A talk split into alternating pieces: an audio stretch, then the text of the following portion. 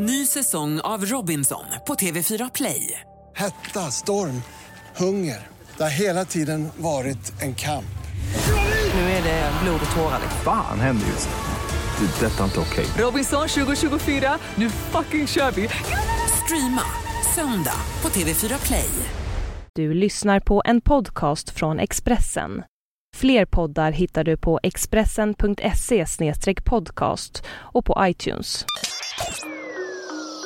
Det här är en inläst version av reportageserien Dagar som skakade Sverige. Del 4. Mordet på Anna Lindh. Hon var kronprinsessan som skulle ta över efter Göran Persson. Men utrikesminister Anna Lindh höggs ihjäl under en shoppingrunda för 10 år sedan. Enorma resurser satsades för att hitta mördaren. Det här är historien om en polisutredning vars stora drivkraft var att inte upprepa ett nationellt trauma som den misslyckade Palmeutredningen orsakade.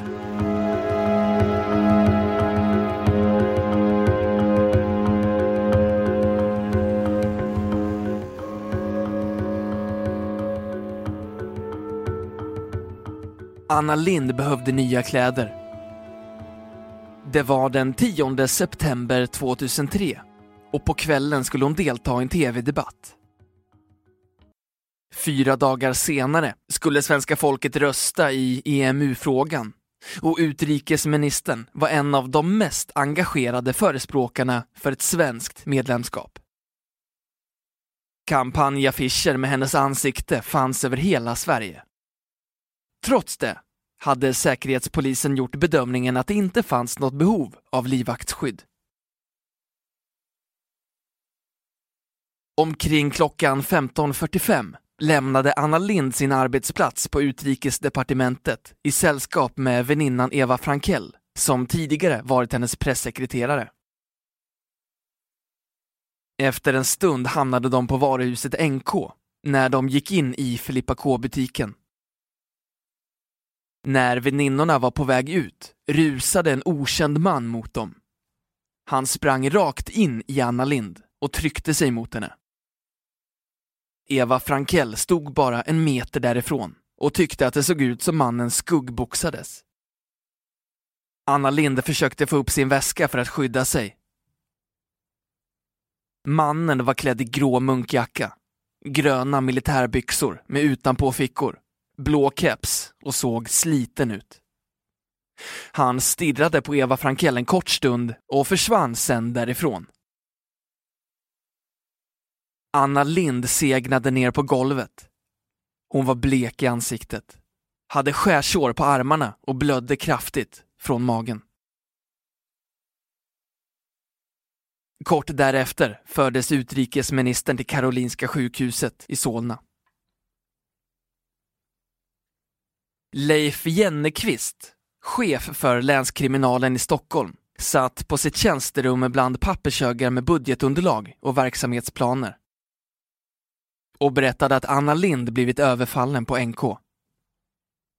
Jennekvist följde med till ett möte och tog del av den information som fanns. Att utrikesministern blivit knivskuren i armen, men att det inte var någon fara för hennes liv. Jennekvist tänkte tillbaka på den enda gång han hade träffat Anna Lindh. Det var början på 90-talet.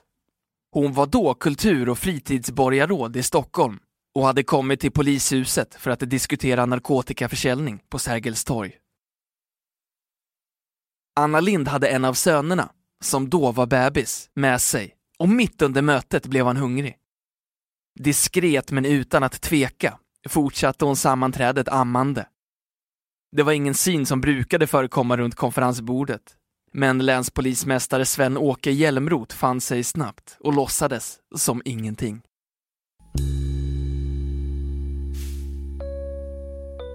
Nu hade cirka 20 år passerat och Anna Lindh var en av landets mest populära och exponerade politiker.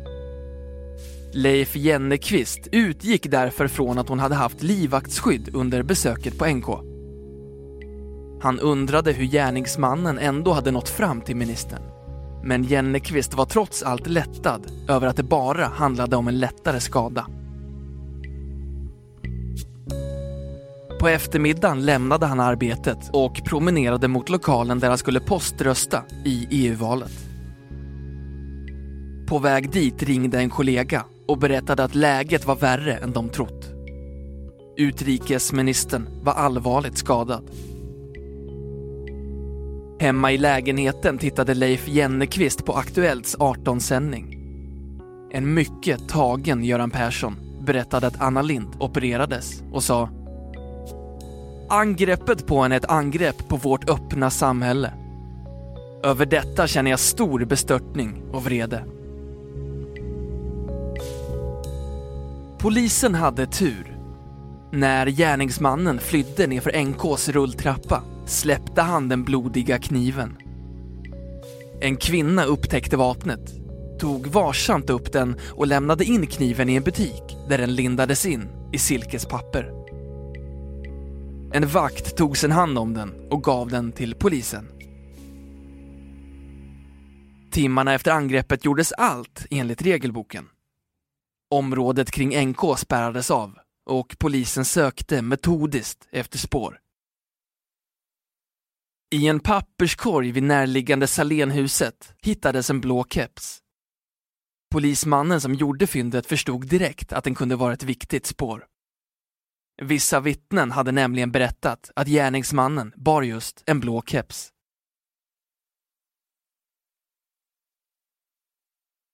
Den 11 september klev Leif Jennekvist som vanligt upp klockan 06.15. Han åkte till jobbet och inledde arbetsdagen med en stabsgenomgång där de högsta cheferna stämde av vad som hade hänt i utredningen. Efteråt ringde telefonen. Länspolismästare Karin Götblad undrade om Jennekvist kunde komma förbi så fort som möjligt. Det var ingen fråga, utan en order. När han var framme stängde hon dörrarna till tjänsterummet så att ingen skulle höra vad de sa. Jennekvist förstod att chefen hade dåliga nyheter. Leif Jennekvist hade svårt att ha det till sig. På 7-nyheterna hade han ju hört att Anna Lindhs tillstånd var stabilt. "Det ska inte offentliggöras förrän statsministern framträder i Rosenbad klockan 9, sa Götblad. Hon berättade också att han från och med nu var kommenderingschef och ansvarig för utredningen. Leif Jennekvist gick därefter till ett sedan tidigare planerat möte med rotelcheferna. Istället för att sätta igång berättade han att de först skulle titta på statsministerns presskonferens klockan 9. De väntade under tystnad. Göran Persson var lite försenad och Jennekvist upplevde att flera timmar passerade. Medarbetarna noterade att chefen såg blek ut och anade vad som väntade. Sen tog Göran Persson plats i TV-rutan. Och nu hade poliserna en mordutredning framför sig. Anna Lindh föddes den 19 juni 1957. Hon växte upp i Stockholm och utbildade sig till jurist. Men politiken fanns med tidigt. Anna Lindh var bara 12 år gammal när hon engagerade sig i Socialdemokraternas ungdomsförbund, SSU. Olof Palme var hennes stora förebild och Anna Lindh höll, i egenskap av ordförande i SSU, tal på hans tv-sända begravning 1986. Hon var riksdagsledamot 1982 till 1985 och från 1998 och fram till sin död. Anna Lindh var också kultur- och fritidsborgarråd i Stockholm 91 till 94. Och miljöminister 94 till 98. Det riktiga lyftet kom just 98 när Göran Persson utsåg henne till utrikesminister. Hon efterträdde den 14 år äldre Lena Hjelm-Wallén. Lars Danielsson, som då var statssekreterare och statsministerns högra hand, minns att det fanns en utbredd skepsis på det konservativa utrikesdepartementet. Många verkade utgå från att det inte skulle gå så bra för Anna. Men det tog inte så lång tid innan tjänstemännen började tycka att hon var rätt person för jobbet, säger Lars Danielsson på telefon från Sydkorea, där han idag är Sveriges ambassadör. Han själv är inte känd för överord, men kallar ändå Anna Lindh för en fullständigt unik människa. Han säger: "Det är lätt att politiker blir tjänstemän, plockar fram verktygslådan och börjar skruva i detaljer. Annas styrka var att hon aldrig glömde att hon ville förändra samhället. Hon hade engagemang och tydliga ideal. I EU-systemet fanns, och finns fortfarande, en mansdominerad kultur där man bland utrikesministrarna kunde hitta en del rätt förfärliga typer, riktiga mansgrisar. En blond kvinna i 40-årsåldern började på 100 minus i deras ögon", säger Lars Danielsson. Men han blev flera gånger vittne till hur skickligt Anna Lindh hanterade den typen av situationer. Det mest minnesvärda tillfället inträffade 2001 när Sverige skulle lämna över ordförandeskapet i EU till Belgien. Landets utrikesminister, Louise Michel, flög då till Sverige för ett möte med Anna Lindh. Han var en riktig mansgris som tyckte att kvinnor var prydnader som inte förstod sig på politik, minns Lars Danielsson. Anna Lindh insisterade på att träffa sin belgiska kollega på en restaurang i hemstaden Nyköping. Det innebar en timmes extra bilresa för Louise Michel. Han var sur som ättika när han kom fram, men Anna vände honom fullständigt. Det tog en halvtimme, sen åt han ur hennes händer. Anna kunde kombinera kunskap, oräddhet och charm, säger Lars Danielsson. Det är en beskrivning som Marita Ulvskog känner igen. Under sin tid som minister satt hon flera år bredvid Anna Lindh på regeringssammanträdena. Hon var effektiv, strukturerad och skrattade ofta. Anna brukade komma direkt från ett överfullt tåg, där hon bland annat suttit på golvet och jobbat, säger Marita Ulvskog på telefon från Bryssel, där hon idag tillbringar mycket tid i egenskap av socialdemokratisk ledamot i Europaparlamentet. Hon tyckte sig märka att kollegans potential blommade ut på allvar i rollen som utrikesminister. Anna Lindh hanterade det svåra jobbet som utrikesminister på ett imponerande sätt. Respekten för henne bara växte. De flesta tog därför för givet att hon var den som skulle ta över efter Göran Persson. Det var nog bara en tidsfråga innan Sverige fick sin första kvinnliga statsminister.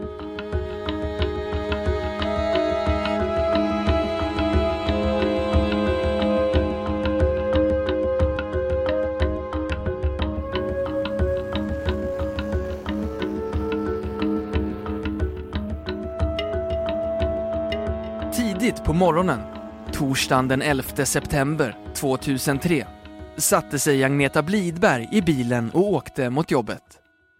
Hon visste att det skulle bli en lång dag. Blidberg var tillförordnad överklagare i Stockholm. Det innebar också att hon numera ägnade mycket tid åt administration och sällan var i rätten. Dagen innan hade riksåklagaren, Clas Bergenstrand, dock ringt och sagt att hon skulle ta över som förundersökningsledare i utredningen om attacken mot Anna Lindh. Hon anade att arbetsbördan skulle bli enorm och bestämde sig därför för att ha chefsåklagare Christer Pettersson vid sin sida. Blidberg satt fast i en bilkö på Vallhallavägen när telefonen ringde. En kollega berättade att Anna Lindh var död. Agneta Blidberg körde åt sidan. Hon kände sig tagen av beskedet och försökte samla tankarna. Sverige hade förlorat sin utrikesminister och 2 unga pojkar, sin mamma. Inbäddat i det sorgliga budskapet fanns hos Agneta Blidberg en stark känsla som sa: "Det här måste vi bara klara upp." Framme på jobbet gick hon direkt till ett möte. Polis, åklagare och Säpo kom överens om att hålla en gemensam presskonferens för att signalera att alla myndigheter samarbetade. Det sades aldrig rätt ut, men alla tänkte sannolikt samma sak.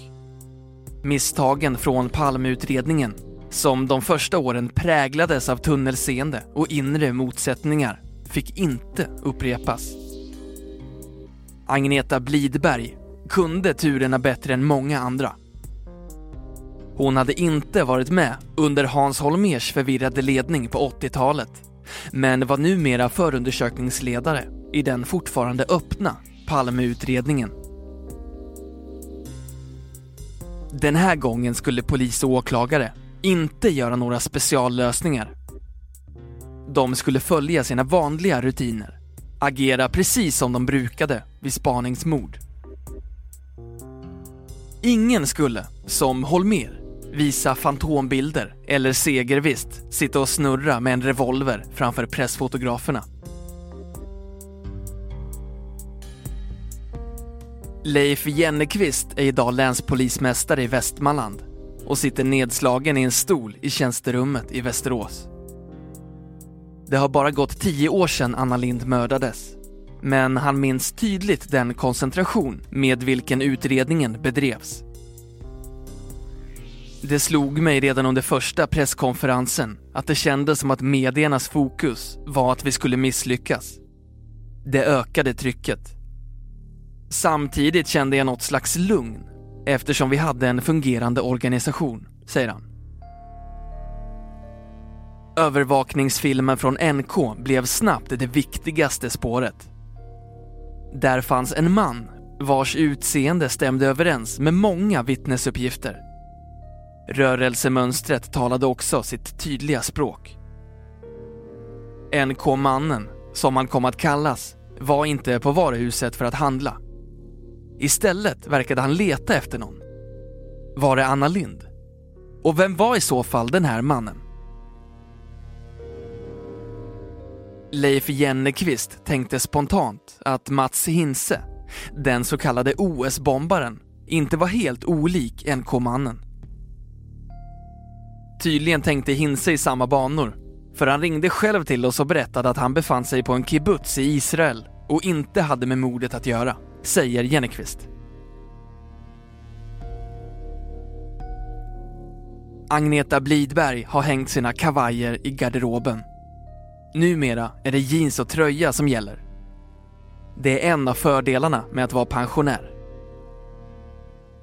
Under sin drygt 30-åriga åklagarkarriär hade hon flera uppmärksammade fall på sitt bord. Men Anna Lindh-mordet sticker ut. Pressen att lyckas har aldrig varit större och trycket från medierna var enormt. När utredarna insåg att NK-mannen sannolikt var mördaren skickades bilderna ut till polismyndigheter i hela landet. Det dröjde inte länge förrän de läckte till medierna. Agneta Blidberg hade lätt att hålla sig för skratt när hon såg dem i tidningen. Jag blev väldigt irriterad eftersom vi inte hunnit höra alla vittnen. Men det var bara att lägga korten på bordet och berätta för media att vi vill ha hjälp att identifiera den här mannen. Det var också annat som läckte ut.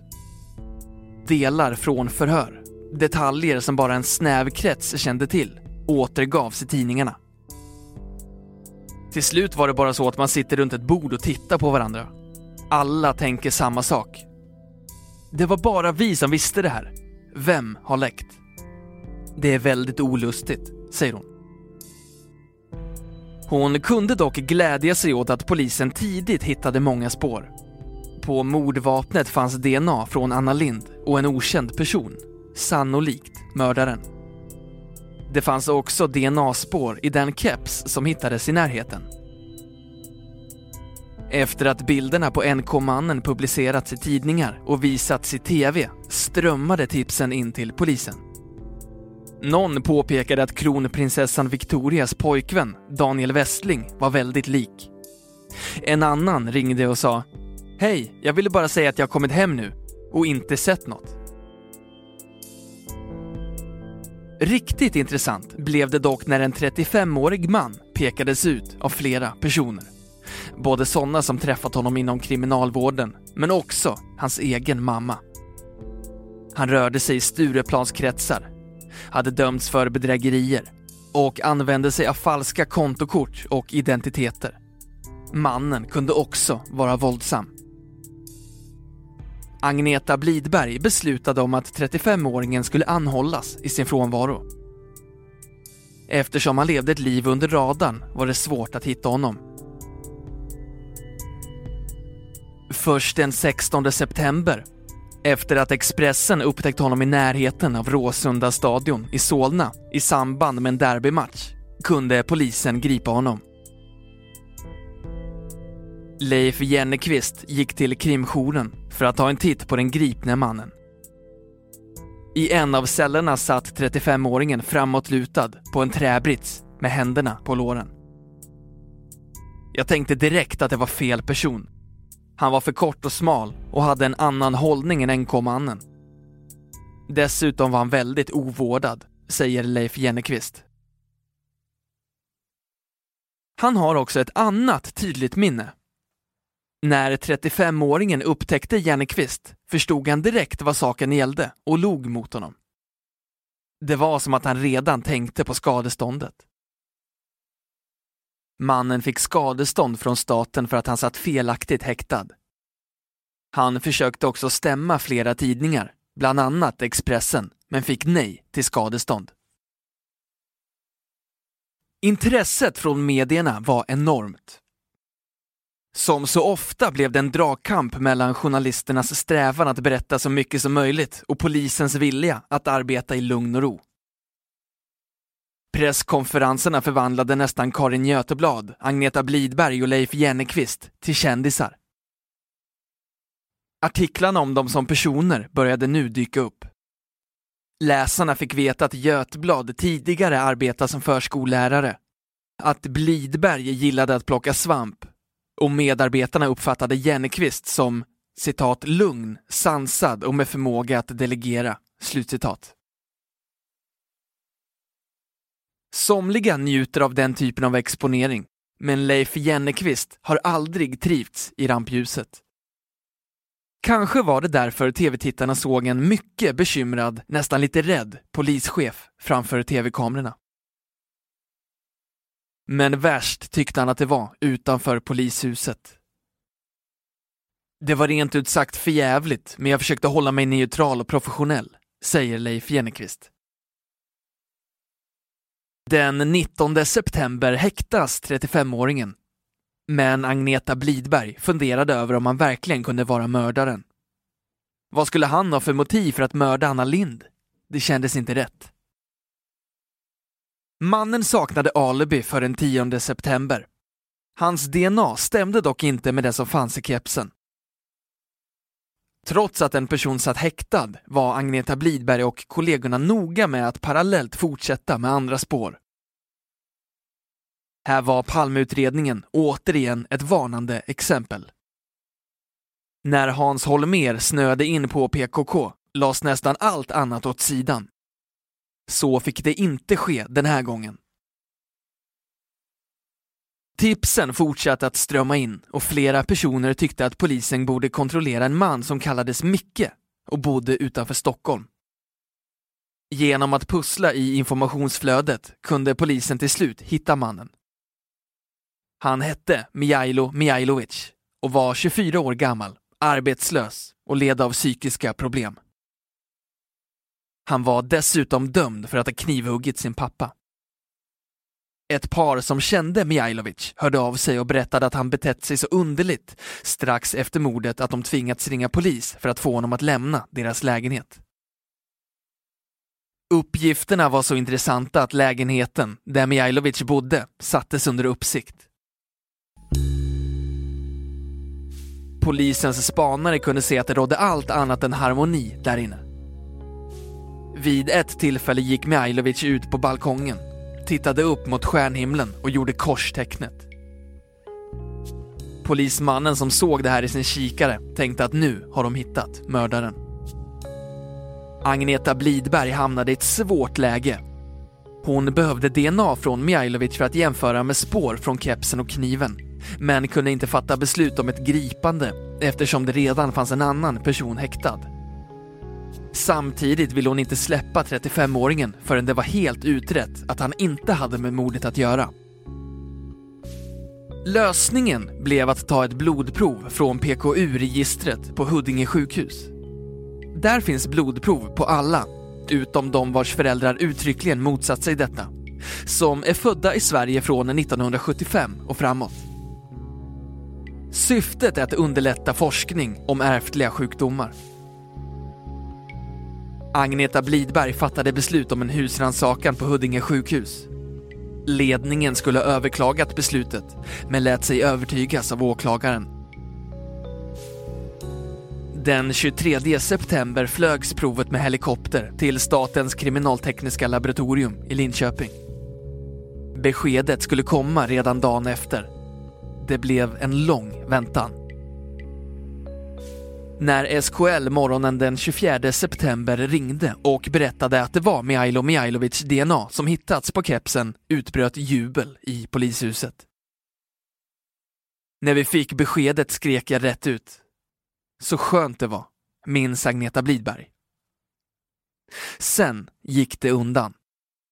Hon beslutade att 35-åringen omedelbart skulle släppas på fri fot. 5 minuter senare anhöll hon Mijailovic i sin frånvaro. Nationella insatsstyrkan åkte direkt till Tullinge. Eftersom det fanns en risk för en gisslansituation eller självmord slogs dörren in och en överrumplad Mijailovic greps utan motstånd. Utan att några journalister fick nys om saken fördes den misstänkte till polishuset. Expressen hade uppgifter om att ett gripande var förestående, men valde att avstå publicering för att inte förstöra utredningen. Han gjorde ett förvirrat intryck. Ena stunden hette han Tom Cruise. I nästa ville han ha Tom Cruise som advokat. Äntligen kunde polis och åklagare kosta på sig att pusta ut lite. Alla var utmattade efter dygnet runt jobb i nästan 2 veckor. Ytterligare DNA-tester visade att Mijailovic DNA också fanns på mordvapnet, blandat med Anna Lindhs. Polisen hittade också kläder som han försökt bränna. De hade DNA från Anna Lindh. Mijailovic hade dessutom erkänt mordet för sin mamma. Trots den starka bevisningen nekade han till anklagelserna. En helg, när utredningen närmade sig sitt slut, satt Agneta Blidberg i sommarstugan med förundersökningen utspridd på köksbordet och funderade på vilka vittnen som skulle kallas till rättegången. Då ringde telefonen. Det var Mijailovics försvarare, Peter Altin. Han berättade att klienten bett om ett nytt förhör och att Blidberg borde vara med. Hon förstod direkt vad som väntade. Ett erkännande. Så blev det också. Men Mijailo Mijailovic menade att han styrts av inre röster och inte haft för avsikt att mörda Anna Lindh. Det var en hållning som han höll fast vid under rättegångarna. Där upprepade Mijailovic till synes väl utvalda fraser om att rösterna sagt åt honom att, citat, angripa, slutcitat, inte mörda Anna Lindh. Han berättade också att han fått panik och handlat därefter, utan uppsåt att döda. För åklagarna var förklaringen enkel. Mijailovic ville slippa fängelse och dömas till vård. Men var han så sjuk att fängelse var uteslutet? Experterna som vittnade var oense, vilket gjorde utgången osäker. Vilken expertis skulle domstolen låta sig övertygas av? I mars 2004 dömdes Mijailovic till livstidsfängelse av Stockholms tingsrätt. Han överklagade och i juli samma år ändrade Svea hovrätt domen till rättspsykiatrisk vård. Agneta Blidberg blev mycket upprörd. Jag förstår inte vad som flög i hovrätten. För mig var det uppenbart att Mijailovic spelade sjuk, säger hon. Det var långt ifrån självklart att högsta domstolen skulle ta upp fallet, men så blev det. I december kom domen där några av landets högsta jurister bestämde att Mijailovic skulle dömas till livstidsfängelse. Därmed var åklagarens arbete slutfört. Även om Agneta Blidberg varit känslomässigt berörd av tragiken i målet kände hon aldrig något förakt gentemot gärningsmannen. Han befann sig i en förfärlig situation, kände sig misslyckad och sökte hjälp inom psykiatrin, som han aldrig fick. Det var ett väldigt tragiskt människoöde, även om det inte ursäktar gärningen, säger hon. Blidberg har senare föreläst om utredningen för sina kollegor. Detsamma gäller Leif Jennekvist, men han gick ett steg längre och skrev boken Mordet på Anna Lindh, som kom ut 2005. Trots den framgångsrika polisutredningen återstod en obesvarad fråga. Varför hade Mijailo Mijailovic begått mordet? Anna Lindhs make, Bo Holmberg, som avled 2010, berättade i en intervju om sin frustration över att inte få någon förklaring. Men Mijailo Mijailovic höll tyst. Ända fram till 2011, då han ställde upp på en lång intervju i Expressen. Där berättar han att mordet begicks av en slump. Att han fick syn på Anna Lindh utanför NK och bestämde sig för att följa efter henne och gå till attack. Jag kände hat mot politiker, både svenska och serbiska. Jag skyllde alla mina egna misslyckanden på politiker, säger Mijailovic i intervjun. Aggressionerna var inte personligen riktade mot utrikesministern. Grejen är den att jag tittade också på Lars Leijonborg på ett torgmöte, men då hade jag ingen kniv på mig.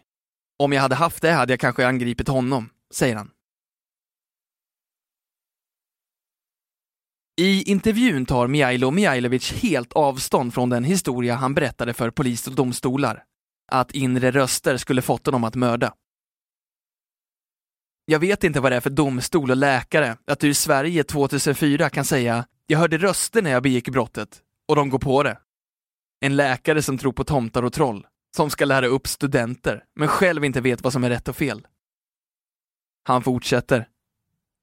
Vissa psykiatriker är så entusiastiska och snälla att de köper allt. Har du en patient som vet vilka knappar han ska trycka på så är det inte så svårt att lura en läkare, säger han. Mijailo Mijailovic har inte ansökt om tidsbestämt straff. Han räknar heller inte med att tiden ska läka några sår. Man kan inte bli förlåten för allting. Jag kommer att hamna i helvetet när det är dags, säger han.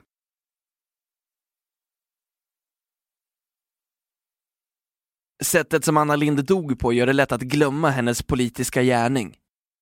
Det vore orättvist om hon, liksom Olof Palme, fick vänta i över 25 år innan politiken och inte mordet stod i centrum.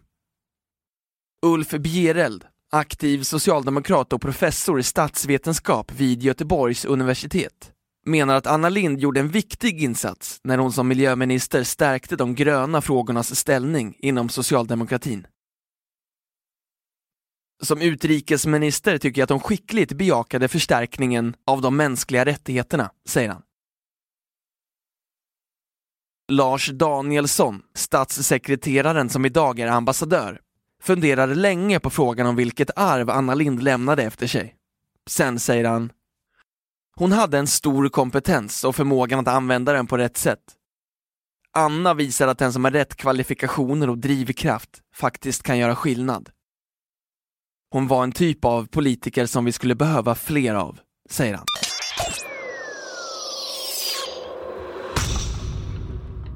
Det här var en inläst version av reportageserien Dagar som skakade Sverige om mordet på Anna Lindh.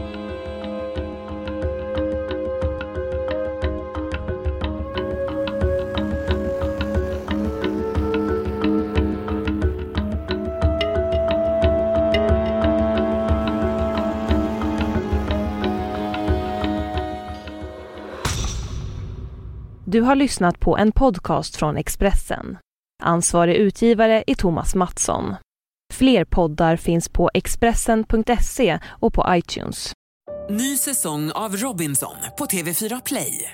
Hetta, storm, hunger. Det har hela tiden varit en kamp. Nu är det blod och tårar. Fan händer just det. Detta är inte okej. Robinson 2024, nu fucking kör vi. Streama söndag på TV4 Play.